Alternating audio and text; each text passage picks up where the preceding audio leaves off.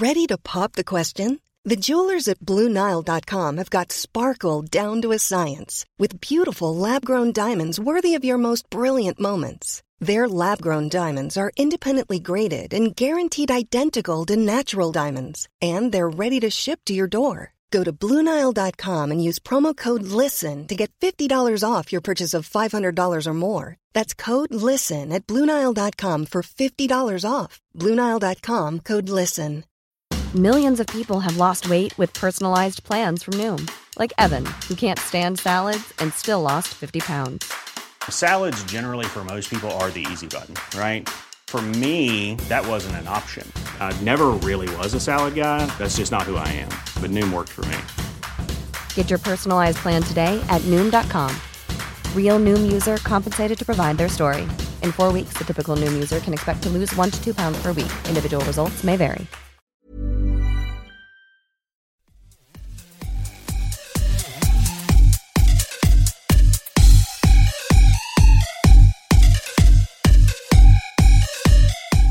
Hello and welcome to Kilowatt. My name is Bodie and I am your host. And I apologize, I'm a little late getting this podcast together. Um, I don't know if I have a good reason why, but I have a reason. Uh, basically, is family.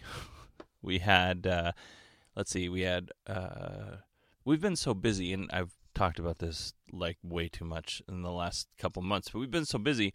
Like my wife's birthday was a long time ago, and we celebrated it yesterday. That's the first time we had a chance to celebrate my wife's birthday. So I wanted to make it special. So, you know, I'm making the cake, I'm making dinner. I'm, you know, Friday night I was cleaning the house, and the cake took forever to make, and I'm up till one o'clock in the morning, uh, basically babysitting the cake. I did write some notes and stuff, but I really didn't feel like recording at one o'clock in the morning. And then Saturday the traffic in Phoenix is so bad. We were on our way home, and there's freeway construction and there's road construction. Uh, we went to the puppet show. There's just general road construction on all the side roads, so traffic. It took us two hours. It took us literally mm, maybe 28 minutes to get to the puppet show, and it took us over two hours to get home. So, and then we had the party, and uh, I promptly, let's see, my niece, who's kind of like our daughter, she stayed the night uh, for slumber party with my wife and my kids, and my sister-in-law stayed the night, kind of as a slumber party from with my wife and kids, and I promptly went to bed at 9:30. Like my father-in-law left about 9:15, and I was in bed asleep by 9:30. Crashed, done. So, and today we had guests because, like I said, we've been pushing everything off. So we've been pushing people off to hang out with them. So we're trying to get those things scheduled so we don't look like big jerks. Because for the last year, we've kind of just kind of put a shield up and we're like, no, no, we're not doing anything. but now I get to record. So what's new? What's new with you guys? Uh, what's new with me is I've got this podcast called Kilowatt, but I'm also doing another podcast uh, that's an offshoot of Kilowatt called Kilobit. See, see how that happened there?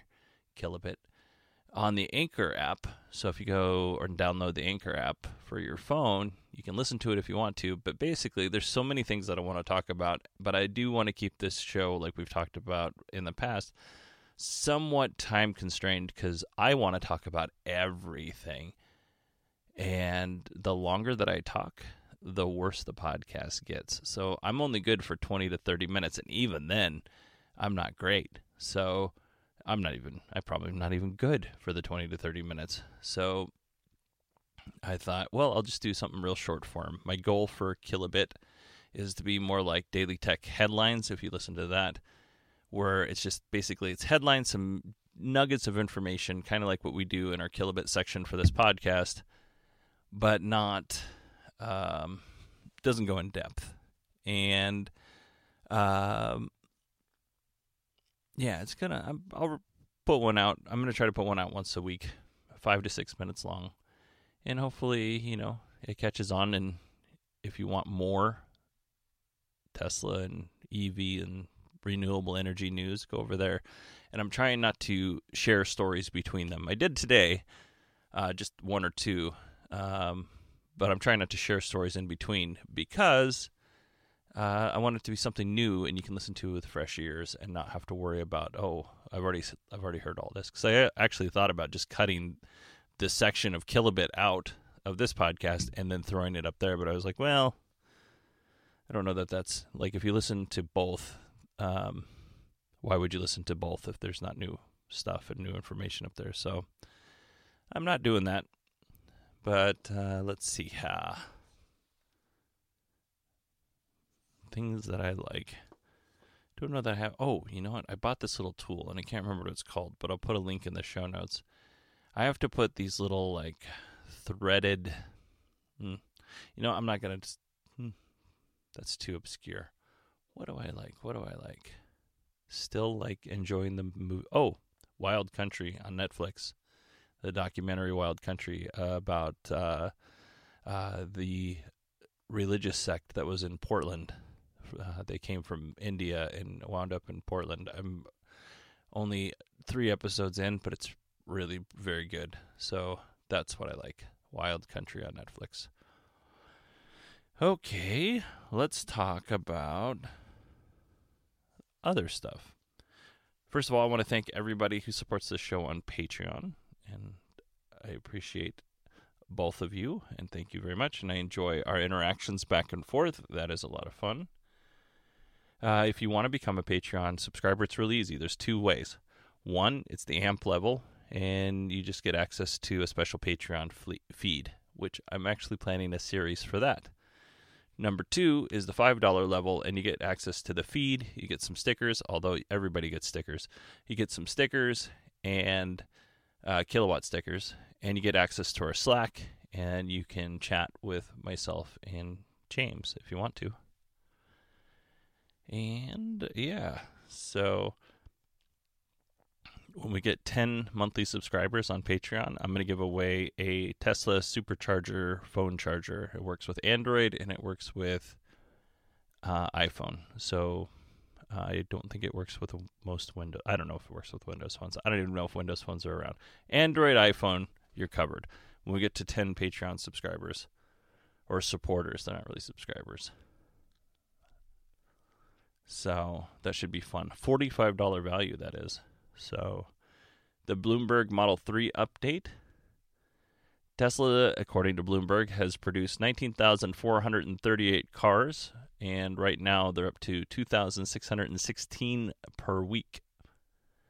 So, getting on up there, and we're going to talk about that more here in a little bit as far as Tesla's where they're at with their cars.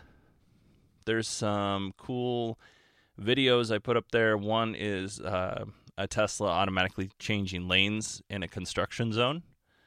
So that's pretty cool. The car's obviously learning. The Model 3 on the Autobahn. Tesla battery technology explained. This is a really cool video or a series of videos, and I highly suggest that. And then we talked a little bit last week about CBS um, morning show and Elon Musk's interview. I didn't see that there was anything that was that revolutionary, so I didn't really include it in this podcast. But if you want to watch it, all eight videos, I included a link to where you could see those. Now, having said and talked about reformatting this show to something that's a little bit more that makes more sense, you know, uh, categorizing topics and talking about those things together and having the headlines, the kilobits, and not having those long form, just short, punchy uh, uh, headlines with a bit of information. This show's gonna show's gonna be different. There's a lot of news this week. Uh, so much news that I was like, man, I got to talk about this. I got to talk about that. So I broke my rule, but I broke my rule because last week I recorded on a Wednesday and released on a Friday. So there was a whole bunch of days uh, for news, two extra days for news to collect, and I didn't get to talk about it. So maybe on these episodes when I work on a Thursday, Friday, maybe these episodes will be a little bit longer. And I hope you forgive me for that. Uh, but we're already 10 minutes in, 9 minutes and 32 seconds. So what are you going to do? Turn it off, I guess. So what I've done is I've taken uh, wrote little things up and from several articles in in some cases. So I'll just mention uh, who wrote the articles, but not where things necessarily came from, bit came from each article. And uh, yeah, we'll just kind of go from there. Let's start, shall we? There's no kilobits and no news. It's all news. Here we go. Uh, this is from Tesla Teslarati, Simon Alvarez, and Fred Lambert at Electrek. Porsche is deploying 500 fast chargers ahead of their Mission E EV rollout in 2019. We talked about this. Uh, at least I hope we did. I'm almost positive we did last week.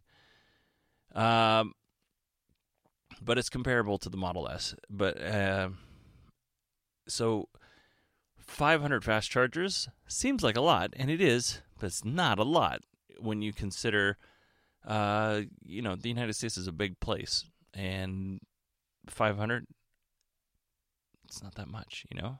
It there you, that that's a good start. Uh, in similar news, VW is rolling out chargers to 100 Walmart parking lots across the United States.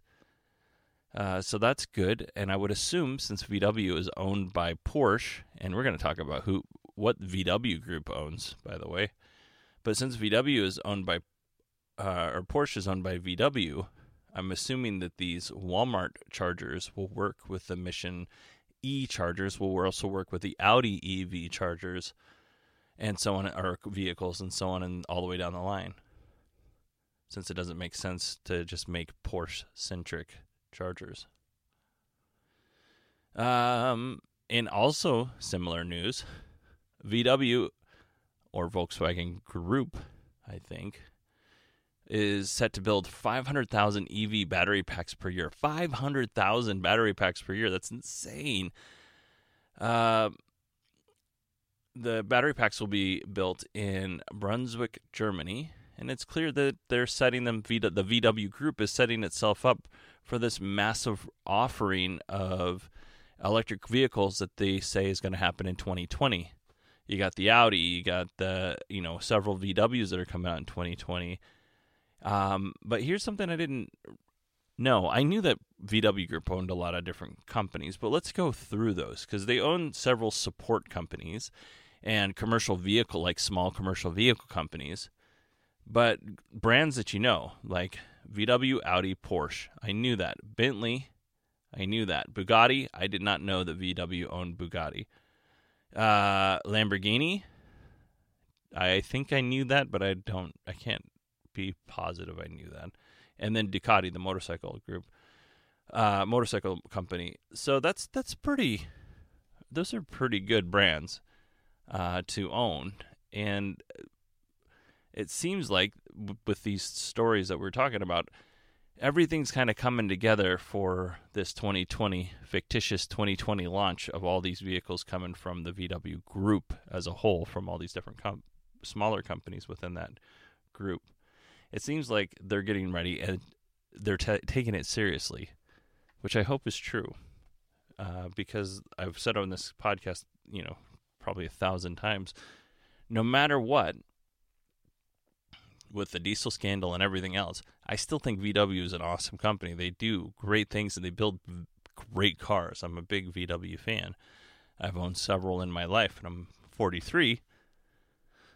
But I don't like getting rid of cars. I don't like just swapping cars around. So I've owned several in my life, and they make me happy. So I'm really thrilled to see them move over to electric. So let's move on. TechCrunch, Delvin, Devin Coldewey Cold away, cold away. Anyway, Devin says, according to the San Francisco Chronicle, Waymo has applied to deploy full autonomous vehicles. That means without safety drivers on California roads. It's pretty amazing. California, uh, excuse me, Waymo's had this project, uh, a similar project in Phoenix for a while, but they need a safety driver in Phoenix to drive. So it's not technically fully autonomous. The permit, if it's granted, will be fully autonomous uh, driving. There will be absolutely no operator in the car. That will uh, the cars will be around the Mountain View area. It's pretty exciting, uh, also very scary. But Waymo has they've had a really good safety record with their self-driving technology. And out of all the self-driving programs that are out there, and they're all technically kind of in their infancy, infancy, including Waymo, although they've been at it for longer. Um, I trust Waymo the most. So, fingers crossed. Let's see how that goes. And we're going to talk more about Waymo a little bit later. Next up, this is TechCrunch Matt Burns. And we talked a little bit about Elon being on CBS, their morning show, and talking to Gayle King. One of the things was he showed Gayle where he sleeps when he's at the Fremont factory, which is this little conference room off the off the assembly line, off the floor, assembly floor. I don't know. Anyway, he sleeps on this little couch, and the couch looks so uncomfortable. And even Gayle King says that doesn't look comfortable. He says, yes, it's not. So, what some people on the internet did is they crowdfunded to buy Elon a new couch to sleep on while he's sleeping at the Fremont factory. Um, now let's. if Elon wanted a new couch, he'd he'd buy a new couch, or he'd tell Tesla to buy a new couch. I, I really think that he sleeps on the the current couch, it kind of as a way of like self flagellation, like, um, you know, everybody's suffering, so I'm going to suffer, and instead of you know using some medieval whip to hit himself in the back. Um, he's sleeping on a really uncomfortable couch and dealing with the back pain that comes after that. Because Elon's in his 40s, I'm in my 40s. I think we're pretty s- close to the same age.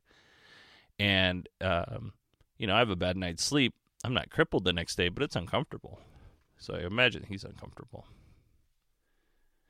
All right. So we talked about how we're going to talk about Waymo, like a story before this. Um, this is a story from the Independent, a UK uh, newspaper, and the person who wrote it is Ashley uh, Nunes, Nunez or Nunes, N U N E S, Nuns. But uh, I don't mean to make fun of her name because I'm not trying to. I just don't know how to pronounce it because I'm dumb. Uh, but her story is a little uh, disingenuous. Say that. Here's the headline Driverless cars are not ready for the road, as two recent deaths show.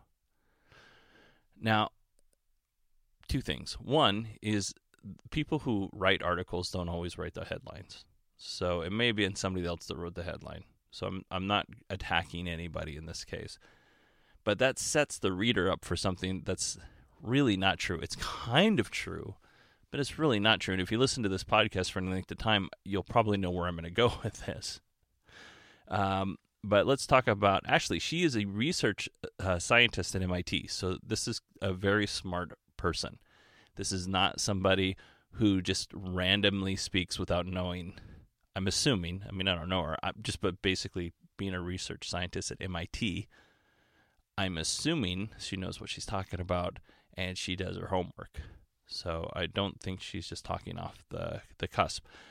But one of the things is, uh, I think this article is a little disingenuous. So we're going to go through why.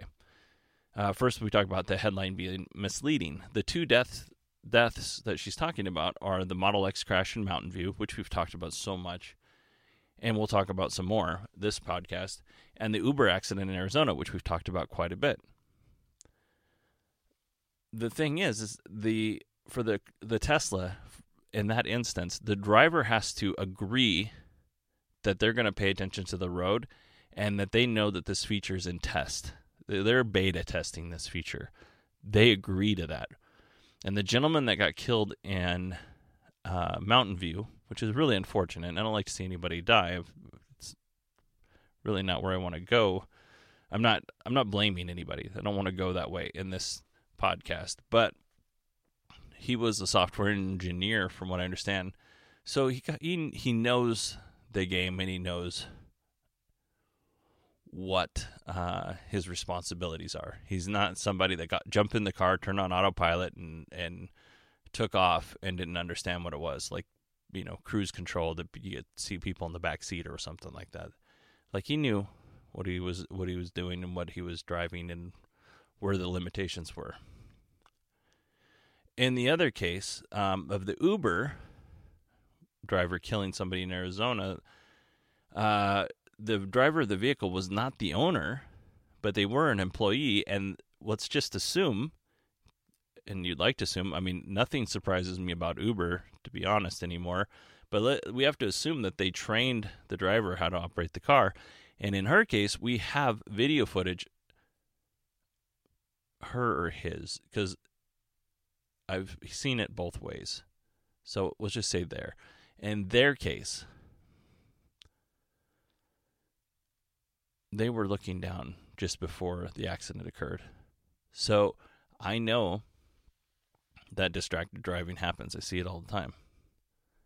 I, I'm I'm very I try my hardest. It's really tempting to pick up your phone when you get a buzz, but I try my hardest not to be a distracted driver, and it's not easy. So I'm, but in they were looking down, whether they're distracted by their phone or they were distracted by something else. They weren't looking at the road.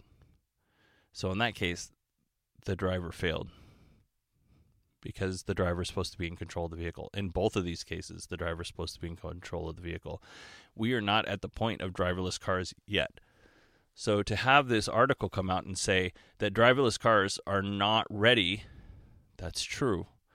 But they're not ready not because these two people died.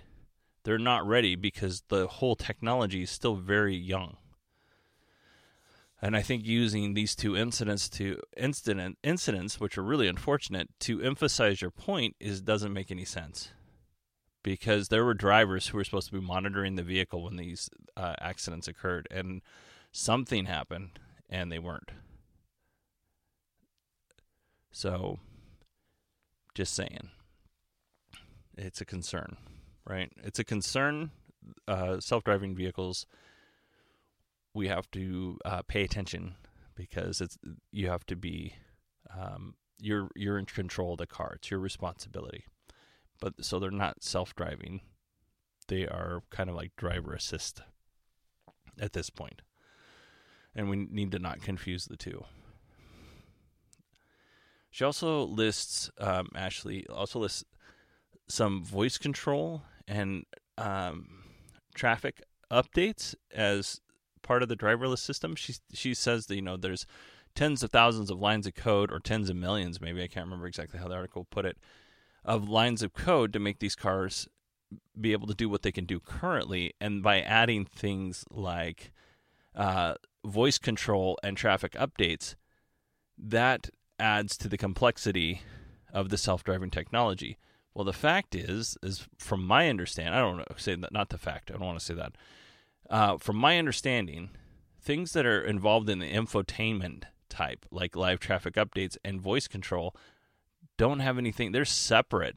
They might interact on some level, um, some limited level with navigation, but they are uh, from self the autopilot. Let's just say for in Tesla's case, they might have some interaction there, and likely they do because if you say take me to X Y Z address, it's got to go over to the self-driving car or the um, assistive car technology that they have autopilot and and take you there. But it's not directly how i understand it. It's not directly connected and you wouldn't want it to be. So it's kind of that by saying that you're by adding these little features like live traffic updates that's endangering drivers or adding to the complexity and making it more uh, more of a possibility that the vehicle will fail, I, I, don't think that's correct. Actually, I think that's wrong. It's like saying um, in these vehicles, if you change the radio station in your car, it, the car may kill you because it's not going to know what to do. It's going to get confused. Now, one thing I do agree with, and I'm not a programmer, I'm like a fan of programming. I cannot program to save my life. But I love listening to people talk about programming. It is so interesting to me. But I don't have that skill set or the patience or the organized mind. You know, I can't even talk on this podcast without, um, you know, going off chasing butterflies in random tangents. So, uh, writing code, you have to be way more disciplined, and I'm just not that disciplined. But I do know that when you fix, like, you're having a problem with let, let's say X, and you fix it, well, it now it broke Y and Z, and sometimes, yes, you know that Sometimes you ship it and you don't know it until more people are using it. Um, so that is true. The more things that you add into, um, the more features you add into anything, but in this case, let's say autopilot, that is going to cause complexities and that will or may cause failures later on down the line that you don't know about because you can't test for everything. You do the best that you can, but you can't test for everything. But to say that live traffic updates are going to cause your, your autopilot or your uh, self-driving software to fail, that's just that's really those two can, can't really be connected. I mean, they kind of by a thin thread maybe, but it's not. That's kind of a I don't know. In my mind, that's kind of a BS statement. How I understand it. Now, I might be completely wrong, and if I am, correct me. But that's how I understand it. Now, I just went off on a tangent, like I said. So let me make sure to, that I mentioned everything in my notes here. would you would you feel comfortable driving in a self-driving car right now, like no driver? I wouldn't, to be honest with you. Um, I wouldn't feel comfortable driving with somebody that I didn't think was a good driver, and also that person using autopilot. And I, if I don't think they're a good driver and they're using autopilot, I know they're not paying attention, and I don't want to be in the car with them. Um, one of the things she mentions is Waymo's self-driving cars, which drove over 350,000 miles last year in the state of California, and the safety driver only had to intervene 63 times. That's pretty fantastic. And she does go on to say that there's a lot of uh, problems recognizing like stop signs and things like that. And that is true. Uh, pedestrians just kind of randomly walking out on the road, that's harder for uh, the vehicle to predict because, you know, when you're when you're driving as a person, you can kind of see the person's body language. Are they going to jet into the road or are they not? The car really can't make that determination. So yes, that there is limitations, but 63 times over 350,000 miles is pretty impressive. I know that when I take my kids to school, their school is about 30 minutes away from where we live. So when I take my kids to school, um, I see people all the time that are weaving in and out of traffic or doing hard stops because they weren't paying attention. And sometimes, yeah, they're on their phone which is terrible and really irresponsible. But other times, I can't see. I, my car sits up a little bit higher, but I can't see if they're on their phone or not. And I assume, you know, if I can't see it, they're probably not because people are really obvious with this stuff. And uh, I mean, we see it in, uh, when you drive in a fire truck, right? We're sitting up really high. We can see everything. If a fire truck passes by you, they can see everything you're doing in your car. So if you're trying to be on the sly and use your phone, we can we can see everything that you're doing in your car. Just just so you know. Um, let's see. So yeah, on the Waymo thing, 63 times is pretty uh, pretty impressive because I'm pretty sure if you took a driver or a series of drivers, maybe 10, and you monitored them for 350,000 miles in a year, they're going to mess up. Each one of them is going to mess up more than 63 times. It was 63 times for the whole program. So that, that in itself, that shows that the technology is at least as good. Waymo's technology is at least as good as you or I driving, if not a little bit better. So, again, I'm not I'm not slamming this article, but a lot of things just don't sit right, and I'm not sure where it's coming from, and maybe it's I'm, I'm reading this 100% wrong. So if I am, please let me know. Bodie at 918digital.com. Um, so we've talked about that. One things, uh, one of the things that I do agree with, sorta, is that human drivers are going to stick around for a long time. Um, she says that human drivers are going to stick around until self driving technology is perfect. I say that's not true at all because self driving technology will never be perfect. Nothing's ever going to be perfect. There will be mistakes and there will be problems. So I say that human drivers are going to stick around until self-driving technology is pretty darn good, if not great, but not perfect, because it's just not going to happen. There's always going to be accidents, and hopefully those accidents do not involve in someone's death. But we see it all the time in the fire service. People die all the time for various reasons, and in car accidents, you know, happens. All right, next story from Fred Lambert. The Delge, excuse me, the the Dutch Belgium Tesla Forum, and they're a group of Tesla owners. They're studying. This is so cool. They're studying data um, in regards to battery degradation on more than 350 Teslas across the world.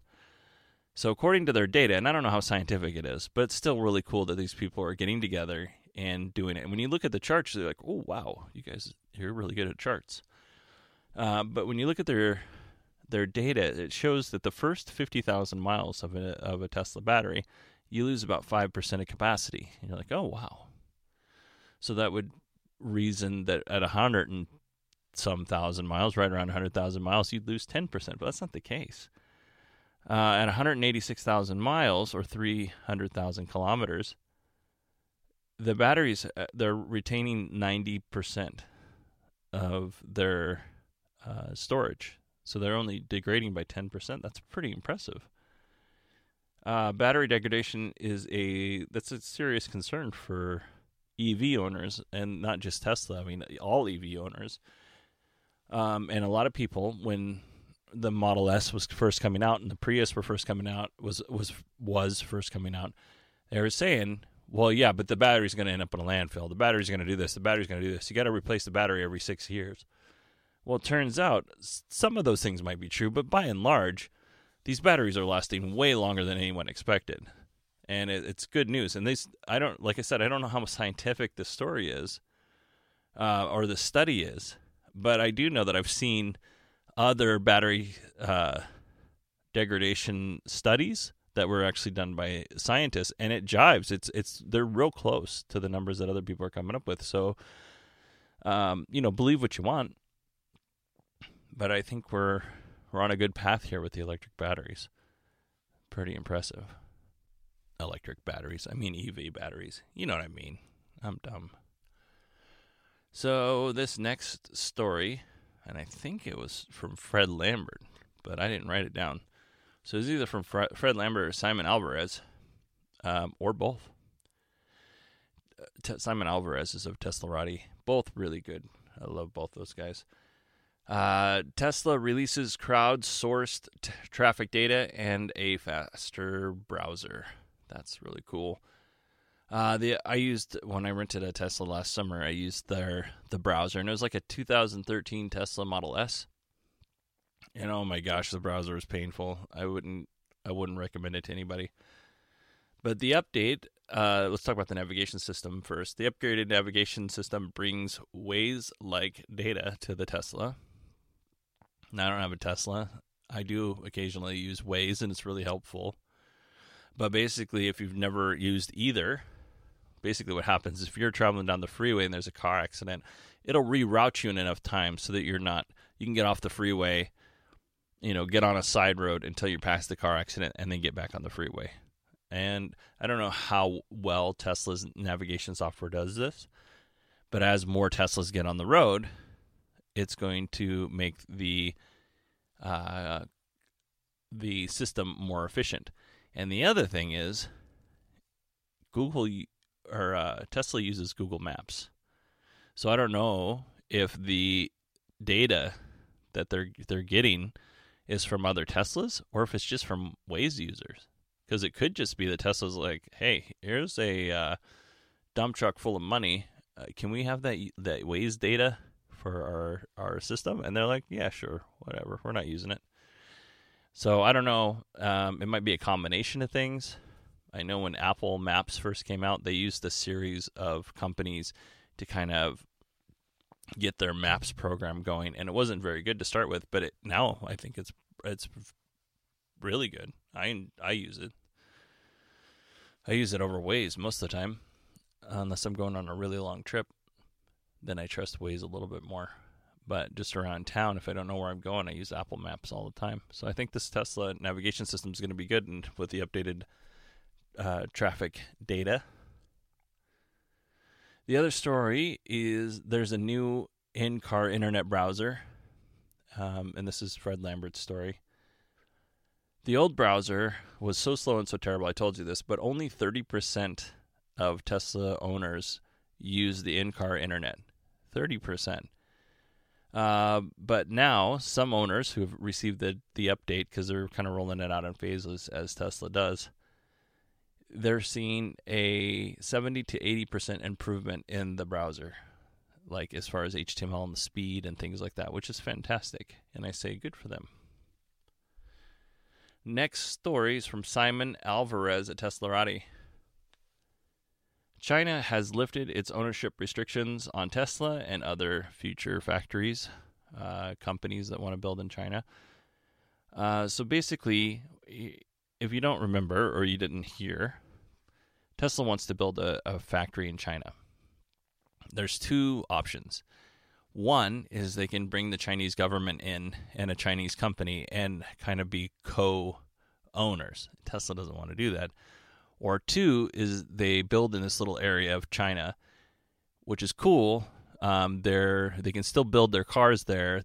China China's not going to take a, a, an ownership, or a Chinese company's not going to take ownership in the company. So Tesla gets to own it, but they still have to pay the high tariffs. Well, something got worked out. Uh, I don't know if this is anything to do with Donald Trump and the ban uh, and the uh, and the tariff fight that he's in with China, or if this is something that Tesla just kind of negotiated with China. But now they can own their company outright, and they pay smaller tariffs, more reasonable tariffs. Tariffs. Obviously, this is a good thing for Tesla, and it's a good thing for other companies that want um, to build their products in China. And as most people if you live in France, you want goods built in France that creates jobs in France. Same thing in America, but I understand Tesla's doing this for the Asian market and maybe some of the European market. They're not they're not going to move all of their uh, factories to China, or it's really unlikely.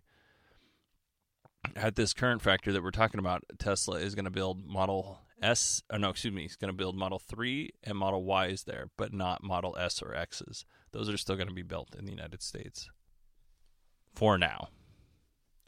All right. Let's see how. Let's pull it back up. Sorry, my iPad went to sleep. Okay, so we only have a couple more stories left. Let me see. I'm going to skip that one. I'm going to do that one last. So this is Inside EV's Eric Loveday, and The Verge's Sean O'Kane. We're going to talk about the Model X crash in Mountain View yet again because we haven't we've been talking about it almost every like at least for a month, right? Something like that, a long time. Uh, Tesla has officially been booted, or it's removed itself from the investigation, depending on who you believe. Um, let's see, the NTSB, this is their side, reports that they took action because Tesla released information before the NTSB could vet and confirm that information. If you remember, uh, the gentleman driving on in Mountain View on the freeway, uh, there you got the gore point, and then you got the big cement barriers, and uh, usually you have these little metal guardrail things that slow you down so you don't hit the cement barrier. Kind of absorbs the energy of the vehicle. Well, an accident. This is all if you don't know. An accident had occurred earlier, and that uh, metal piece, I keep forgetting what it's called, that had not been rebuilt yet. So uh, when the Model X uh, hit this vehicle, hit the concrete barrier, there was little to no slowdown, and it just, I mean, it was bad. You can see the the video or not videos. You can see the pictures online. But it was a it was a pretty serious accident, and the driver eventually passed away um, at the hospital. So the NTSB said, you know, basically you're out. Tesla, on the other hand, says that it removed itself from the investigation because of the restrictive information policy sharing or in, restrictive information sharing policies of the NTSB before the probe ends. So basically, the investigation for the NTSB it takes between 12 and 24 months, and Tessa is like, well, this is kind of important for people to know because the driver was using autopilot at the time. And the autopilot, um, in this case, basically drove this gentleman right into that concrete uh, barrier. Uh, the gentleman was alerted several times with visual and audio um, alerts that something needed to happen because the car was going to crash. Or, excuse me, something needed to happen because the car hadn't detected uh, the driver's hands on the wheel. And they never registered the driver trying to take over. Now, he, this is me talking, and this is not the investigation, but my hypothesis is is maybe the driver experienced some sort of medical emergency because it is not unless you're suicidal, we don't know if that's the case or not, but unless you're suicidal, there is a and even if you are, you have this strong urge to protect yourself. And why would you let your car run into a concrete barrier? Um, may and or you weren't you just really seriously weren't paying attention. We won't know until the NTSB comes out with its full investigation. Um, but the NTSB is kind of like an advisory board. They don't really have any um, say in terms of punishments for companies. But uh, Tesla announced that the autopilot was on, and the NTSB did not like them sharing that information. And now, whether they Tesla removed itself or the NTSB kicked them out, or a combination of both, uh, they are no longer taking part in the investigation. Uh, now, I assume that they're still cooperating because they, you know, the only person that has, or the only group the only company that has that data is Tesla as to what happened, and I would assume that Tesla would cooperate in that way. They just wouldn't be partners on the uh, investigation, and the Tesla partners on two other um, accidents, and they were on partners on the Joshua Brown accident, the Tesla that hit this semi that was going across the uh, highway a couple years ago. They partnered with the NTSB and they helped with that investigation and cooperated. So um, I would imagine they're still going to cooperate, but they won't. Uh, the NTSB won't be, I guess, as friendly in terms of just overall data sharing with Tesla, what they find until the end of the investigation. I don't think there's going to be any hard feelings here. I just think for whatever reason it's a it's a different opinion on how things should be shared because everybody has their own agenda. Tesla has their own agenda. The NTSB has their own agenda. So that's just my my best guess. Um, now I did hear on the Daily Tech uh, News show somebody was on with a Tesla, and this was a really good. I didn't because I don't have a Tesla, and I've never had the occasion to drive a Tesla with hardware two or hardware one. I've just driven the 2013, which didn't it was a cool car, but it didn't have any of that stuff. Um, let's see. One of the things that I didn't know, it doesn't necessarily detect your hands on the wheel. It detects, according to the gentleman that was on the show, it detects like the resistance when you're turning. It detects that little bit of resistance in the steering wheel. That's how it knows. But the car is trying to stay in between the lines. It's trying to stay um, in between the line on the left and the line on the right. So in cases where the road expands, the the car is going to move to center. So if the lanes get wider, the car is going to shift so that it's in the center of the wider lanes. And the same thing if it gets narrower.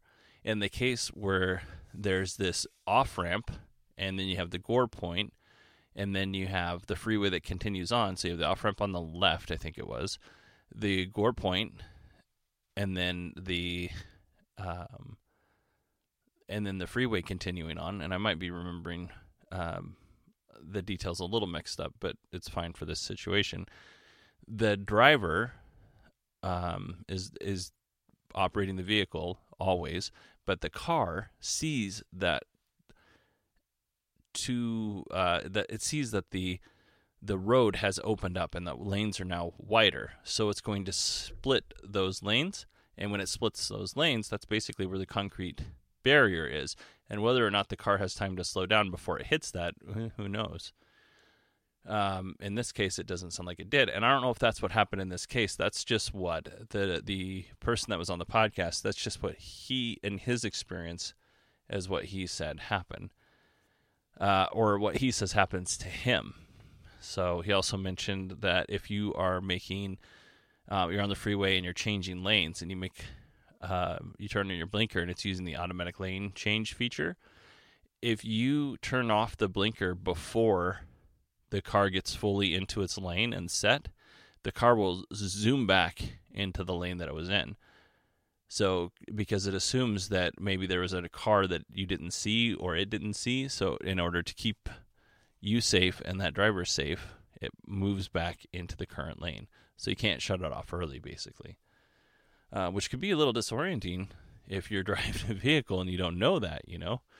So, just a little bit of information that I heard on a different podcast was really good. You should go listen to it. Is uh, DTNS Labs episode, whatever it was the last one that they put out. Uh, let's see. Yeah. This is from Simon Alvarez of Teslarati. Ah, man, Puerto Rico has had a very bad year. Not to mention our president's pronunciation of the the territory but just in general, you know, um, approximately seven months ago, Hurricane Maria hit Puerto Rico, and there were like, there was no power. The country or the territory, I guess, is it a country? I don't know. I'm a dumb American. It, it was just destroyed. Puerto Rico was destroyed, and um, Tesla sent down batteries, uh, power walls, to help with uh, manage the grid. It wasn't a lot. It can I'll tell you in a minute how many it can handle. But their power grid went down again on Wednesday, this previous Wednesday, I think the 19th. That math adds up, or the days add up. But anyway, um, Elon tweeted when he heard that it went down Tesla batteries are currently live and delivering power to 662 locations in Puerto Rico.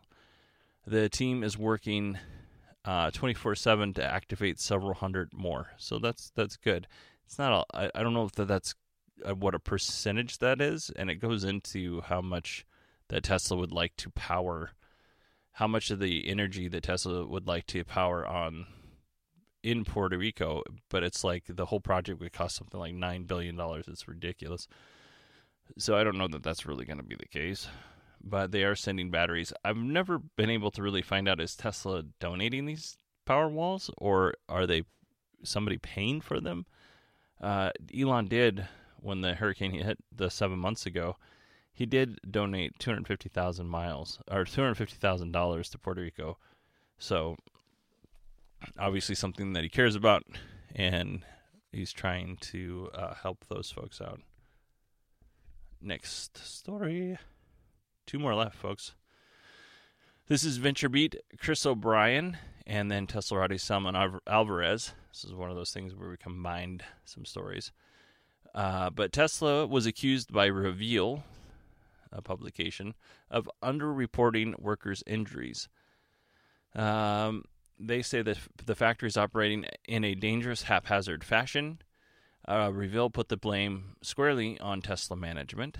In one example, uh, they said that there are too few hazard markings because Elon doesn't like the color yellow. So if you've ever been in a factory or a warehouse or anything, there's always these little yellow lines of caution and red areas where you shouldn't be stepping. And in some places they have like green paths that you can only walk down. And if you if you pass that, if you get off of that path, you have to hit a button, and audible alarms go off and visual alarms go off and you until you get to the other side and then you hit the button and you turn it off. So forklift driver doesn't run you over. We were just in something similar to that at work the other day. Um, but i think that the amount of warning uh, uh, colors and things like that, I think that's kind of determined by OSHA. I don't I don't know 100%, but OSHA they they have a lot of rules that you have to follow. So Cal OSHA, I don't know if they do or they don't. But Tesla released a very long rebuttal on their site, and I will link to it, but I'm not going to go into like the full details. But what you can assume is they say that it's not true. Uh, they blamed ideologically motivated attack by an extremist organization, which they called Reveal. And I've read their stuff before, and I don't think they're extremists. I mean, I don't have. It's not like I've read every article that Reveal's ever done, but it, I've never got the idea that they were extremists or particularly um, biased any more than any other publication was. Uh, let's see. Attacked by an extremist organization currently are working directly with union supporters to create calculated disinformation, ca- create a calculated disinformation campaign against Tesla. Oh man, read into the extremist organization working with the union. I'm a union member, I'm proud union union member, and unions are not bad. unions can be bad. That there's no doubt. Uh, but in general, I don't think unions are bad and to say this is very interesting language by calling the publication. It's kind of straight out of Donald Trump's it's more eloquent but it's kind of straight out of Donald Trump's playbook um, like just saying fake news extremist organization. I don't think they are. Um, and then yeah unions absolutely do things where they partner with media companies and they highlight uh, problems with companies some of those problems might be true, and those are good unions that are protecting their employees. And some of the information might be fabricated, and those are bad unions. Sometimes that happens. But here's the thing companies do the same thing. So I'm not saying if you are uh, sharing bad information with a publication, shame on you. If you are a publication and you are printing bad information that was shared with you, shame on you. But if the information is correct and the um, and Tesla is underreporting or misreporting their numbers, then absolutely that should be that should be brought to light. Now, I don't know obviously where the truth lies. And I don't think Tesla's a terrible company, but they are very union resistant. And I think that's going to hurt them because working with your employees, whether that's an official union or in an unofficial capacity, improves the product. Working together improves the product. That's that's largely how things got through like the 60s um, that's how the middle class was made basically was through uh, working with the unions now I will admit that unions got greedy and companies got greedy, and that caused some problems. And here we are, you know. Um, nothing's perfect. Unions aren't perfect, and companies aren't perfect. But if you are truly working with your employees, whether you're unionized or unofficially or not, uh, you're going to make a better product. It's just like when they talk about technology companies not being diversified, not having enough uh, people of different cultures or different sexes or sexual orientations or whatever. You have a, basically a monoculture in most cases, white males that think basically the same.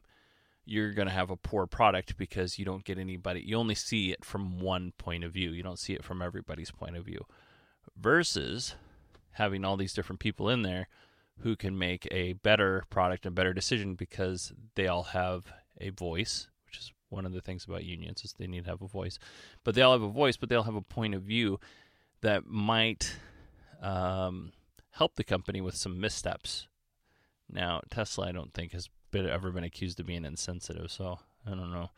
There's just a lot. There's a there's a lot to unpack, and I'm not going to go too into it. But all of these things um, that Tesla say are true, and they're also not true. That's what you should really know. Um, Tesla goes goes on to say that they believe in transparency. We heard that before, and not intentionally. Now they said intentionally misrepresenting their safety record. Now, I know that they probably had to throw that word in there because some lawyers like, you said that we don't misrepresent our safety record. Let's say intentionally, because we might accidentally do it. Hmm. What does that mean? Ah, oh, man, I would just really like to see something positive come out of labor and, and Tesla. That would be that would make my heart happy. Anyway, moving on to the final story. This is from Fred Lambert at Electrek Reuters, and Simon Alvarez at Teslarati. Just kind of amalgamation of all three uh, articles that I read, and I'll put everything in the show notes, of course, like I always do. So Elon sent out an internal memo. Let's call it an internal email to Tesla employees, notifying them that Tesla is shutting down the Model 3 line to make improvements in the process in order to, to increase Model 3 production. Elon broke the email down basically into three categories progress, precision, and profit. So let's talk about it. There's basically going to be two shutdowns. The first shutdown is going to happen very soon, and it is going to be to, um, is going to allow the lines to produce between three and four thousand cars a week. Uh, currently, in, uh, according to Bloomberg, if you listened at the beginning of the show and didn't catch this halfway through this very long episode, currently they're nearing three thousand a week, which is pretty impressive considering where they were in January. Uh, the second shutdown will occur, occur at the end of June, and that will allow them to ramp up to 6,000 cars a week. So uh, now you're up to 24,000 cars a month, if that's the case, a little more, maybe a little less. Um, in you know six months, a lot of those reservation holders that are waiting for their vehicles, um, they're going to be cleared off. Uh, so that's that's good, good news. Uh, Tesla is expecting to hit its goal of 5,000 cars a week in June. That's a little over a month from now. Uh, to meet this goal, they're going to be running uh, the Model 3 line 24 um, 7, and they're hiring people. So if. if you didn't listen to all the things that I just talked about, or you did and you still want to work for Tesla, then uh, please, by all means, go and apply with your eyes open. Um, Elon emphasized the need to improve the Model 3's t- design tolerances over any other car in the world, he says, by the factor of 10. And he says he's not kidding. So if you remember right, we talked about this a little bit. Tesla kind of had some bad press uh, because some of the the earlier cars, the tolerances, like for the uh, where the roof and the the the panel met, uh, that's on the along the A post, those things didn't quite match up, and there were some other things that uh, they just didn't quite match up, and it wasn't a good look for Tesla, especially since they were uh, claiming how great this car was and how easy it was to build as compared to the Model S and Model X. Turns out it was quite hard. Um, and we'll talk about this more in a little bit. But Tesla's had some issues with suppliers, and uh, Elon on the CBS story, he admitted that he relied too much on automation, and that caused some difficulties after the Model 3 was, was released, and that uh, humans are really important in the process. Where I think he was probably trying to push out the humans, if I had to guess. Um, you can't totally do it, but in that particular, uh, along the line. Uh, some parts suppliers, this is what Elon says about the suppliers. Some parts suppliers will be unwilling or unable to achieve this level of precision. I understand this will be considered an unreasonable request by some, and that's okay. There's lots of other car companies out there with much lower standards. They just can't work with Tesla. Ooh, that's a burn. Solid burn branch. Let's see. Yeah. Um, Elon thinks that Tesla can be profitable likely in Q3 or Q4 of 2018, so just around the corner um, but they're going to have they're going to do some stuff. So it's not just sell more cars, and this makes a lot of sense. They probably should have done this a year or more ago. But Tesla's going to ca- cut all necessary expenditures that can't be justified, and all capital expenses that cost over a million dollars. They are on hold for 12 months unless Tesla, Tesla, Elon, Tesla, Elon uh, approves him himself. So there's probably going to be a whole lot of nine hundred ninety nine thousand dollar expenditures. Is really read into that. Uh, but Tesla's going to crack down on contractor companies. So they're claiming, uh, Elon is claiming that there's too many middle managers with all these contractor companies, and it's difficult to find somebody who's responsible for doing the actual work. So what he said in the article or his letter was that you have subcontractors, you have contractors, and then you have subcontractors, and then you have sub subcontractors doing whatever this contractor wanted them to do, and trying to go through the process of all of these people. Uh, it was difficult to find the actual person who was actually working. So there's a lot of middle management there that Tesla's paying for to do no specific work. So, um, on in regards to the capital expenditures, I, I kind of skipped this part. He tells his managers, "Don't waste my time unless you have all of your ducks in a row and all of your information together before meeting with me." And I'm sure that's going to be a very, if you're not prepared, it's going to be a very uncomfortable meeting with him. Um, so they're going to crack down on these uh, contractors. Uh, basically, it's open-ended contracts um, they're turning small issues into big issues. So, you know, it's basically the money train. Like it, it would probably take them eight hours to fix this, but they're going to take 36 hours because it's an open-ended contract and they get paid for 36 hours instead of eight. That kind of thing. It's a money train.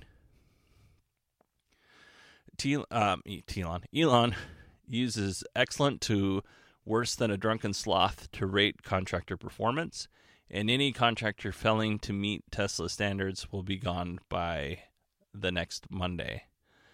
So it really seems like they're cracking down on all this wasteful spending. And I think that's great, honestly.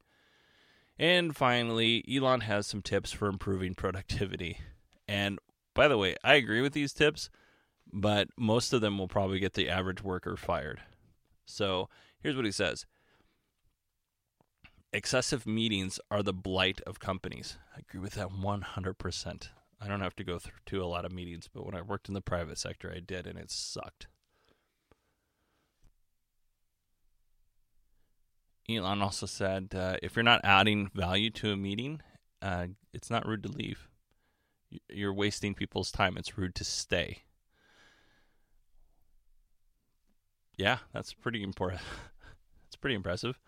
Uh, if you're not adding value to the meeting, walk out. Keep meetings short. Agree with that. Get rid of frequent meetings unless they're dealing with an urgent matter. I agree with that. Uh, use simple terms when speaking. I 100% agree with this. You have new employees that you're onboarding and you have your own little language inside the company. It's going to take those employees, those new employees, forever to understand what the heck you're talking about. Communication should be the shortest, uh, should travel the shortest path to get the job done. Uh, free flow of information between all levels. Uh, it's okay for people to talk to directly. It's okay for people to talk directly to anyone in any department to get the job done. So, what he's saying there is usually there's a chain of command. So you're having a problem. Let's say bolt A won't go in nut Y, right? So you go and tell your supervisor, you're like, hey, bolt A won't go in nut Y. And so they go to the nut department, the supervisor, and they talk to their supervisor, and the supervisor's like, hey, what the heck? Bolt A is not going in, in nut Y. Why? Why is that happening? And then that supervisor's like, oh, I'll get back to you. And he goes to the person who's creating nut Y, and he's like, hey, man, why is this working? He's like, oh, it's because Bolt A guy, he's doing this thing over here, and this is the standard. The, the nut Y, that's the standard, but the Bolt A guy, he's doing whatever he's doing. He needs to comply to what we're doing. So then you go to the other guy, and there's this whole big, long um, runaround, basically. And the guy waiting to assemble the vehicle, he's just sitting there, or she's just sitting there twiddling their fingers because you know all these conversations are going on versus that person just being able to ask that the person in the in the nut and bolt department hey why are these things a problem. Did you know they're a problem? Because they're a problem now. Let's get that taken care of. So I agree with that to a certain extent. I mean, I work in the fire service, so the uh, we got to use the chain of command. It's a respect thing, but it's also uh, there's a whole lot of other things I won't go into, but it's important using the chain of command in some instances. But I don't necessarily disagree. This um, commandment from Elon is gonna it's gonna ruffle some feathers uh, in the middle or lower to middle management if if that's in, really in fact the case that he says, hey, just go talk to whoever you need to talk to to get this done. I'm sure line workers are not going out and talking to Franz. Is that a name? The Tesla designer, Franz von Holzhausen, Holzhausen, Holzhausen. Hold on. I think that's his name. Yeah, Franz von Holzhausen. I'm sure that uh, you know random people aren't just walking up to him saying, "Hey, look, man, X, Y, and Z is a problem. Maybe they are, and maybe he's open to that. I don't know. Um, but we'll see. We'll see how that goes. I don't know that that's something the average employee is going to actually get to do, but you know, whatever. It's a good. If you get fired for doing it, you can show this email as uh, your reason for doing it, and then the best advice and the thing that I agree, I agree with the most is let common sense be your guide. All too often, and it happens all the time, where people get bogged down in their own head. And when it comes time to make a decision, they've been living in their own little world for so long that their decision doesn't necessarily make sense. So instead of using common sense, they're they're making decisions based off of uh, their little bubble that they're in. And I think that more common sense, especially in today's day and age, makes sense and uh, less bubble. More common sense, less bubble. And that's it. That's the whole show. It was an hour and six minutes long at this point. So I really appreciate everybody who stuck it out and listened to the whole thing. Uh, I think there was so many good things to talk about in this podcast, and I hope you guys enjoyed it here's how you can get a hold of me if you want to to leave a, a comment or some feedback. It's Bodie, B O D I E, at 918digital.com. You can follow me on Twitter and talk to me on Twitter. I follow people back. It's at 918-D-I-G-I-T-A-L. You can be the first person in history to call the the landline, the uh, voicemail for this podcast, which is 918- 401 0071. And if you leave a message and you give me permission, I'll put it on the show. Nice little way for us to chat back and forth on the show. And then leave a review because it really helps this podcast out. We are on episode number 88, which is amazing. 12 more, and we are in uh, the hundreds, and that's super exciting to me. The let's see, we have, I have kind of a special thing. I, I don't know if it's going to happen, but I have something planned for episode 99, episode 100, and episode 101.